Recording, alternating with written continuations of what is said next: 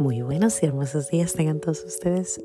Aquí estamos de nuevo en el día 8 y 9. Hoy les voy a hacer los dos. Primero este y después les hago el número 9 a la novena de Nuestra Señora de Guadalupe con San Juan Diego. Octavo día. Empezamos con las oraciones. Padre nuestro que estás en el cielo, santificado sea tu nombre. Venga a nosotros tu reino, hágase tu voluntad en la tierra como en el cielo. Danos hoy nuestro pan de cada día, perdona nuestras ofensas como también nosotros perdonamos a los que nos ofenden. No nos dejes caer en tentación y líbranos del mal. Amén. Dios te salve María, llena de gracia, el Señor es contigo. Bendita tú eres entre todas las mujeres y bendito es el fruto de tu vientre Jesús. Santa María, Madre de Dios, ruega por nosotros los pecadores, ahora y en la hora de nuestra muerte. Amén. Gloria al Padre, al Hijo y al Espíritu Santo, como era en un principio, ahora y siempre, por los siglos de los siglos. Amén. Gloria al Padre, al Hijo y al Espíritu Santo, como era en un principio, ahora y siempre, por los siglos de los siglos. Amén. Mi corazón en amarte eternamente se ocupe, y mi lengua en alabarte, Madre mía de Guadalupe. Los demás Juan Diegos también necesitan ayuda. Consideración. Pues resulta que el más pequeño de los hijos de la Guadalupana se fue de volada a todo lo que daba con sus guaraches a llevarle el precioso encargo al señor obispo. Pero no contaba con la astucia, o mejor con la mala onda, de aquellos servidores de la señoría. Nada más lo vieron venir y ya sabe usted. Ja, ja, toca diversión con el indígena este. A ver, indio, desplumado, ¿qué traes ahí? Y Juan Diego, como los ídolos que hacían sus abuelos, no oigo, no oigo, soy de palo, tengo orejas de pescado.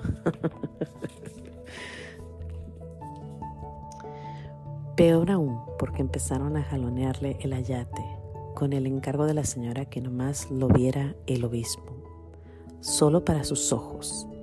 Y gracias a que se asustaron porque vieron que ahí había algo sobrenatural, fueron a contarle todo al señor Zumárraga que enseguida entendió que se trataba de la prueba que le pidió y lo hizo pasar. Pero lo que podemos considerar aquí es cómo nuestros indígenas los hostigamos nada más por ser indios. Fíjese usted cómo para menospreciar a alguien le decimos no seas indio o hablamos de la indiada refiriéndonos a la gente del pueblo o si de veras está alguien amolado es indio patarraíz. Nos da risilla, pero nos debería dar pena que hayamos hecho tan poco, si no es que nada, para promoverlo, para que ya no sigan siendo gente menuda, sino hermanos.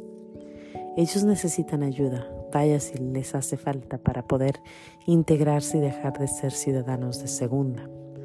De acuerdo, necesitan ayuda, pero ¿quién se las dará? Pues usted y yo. ¿No estoy yo aquí que soy tu hermano? ¿No es lo que quiere ella que todos seamos hermanos? Oración para el día octavo. Virgencita, cuando viniste a nosotros no fue a los poderosos, sino a los, sino a los indefensos y de entre ellos escogiste al que se creía escalerilla de tablas, cola, hoja y todo eso.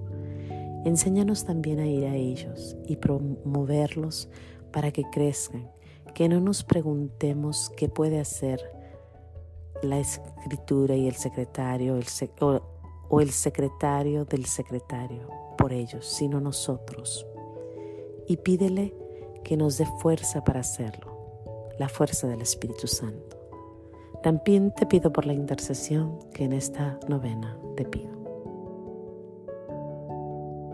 Ruega por nosotros ante tu Hijo, que con el Padre y el Espíritu Santo vive y reina por los siglos de los siglos. Amén. Y se termina con una oración.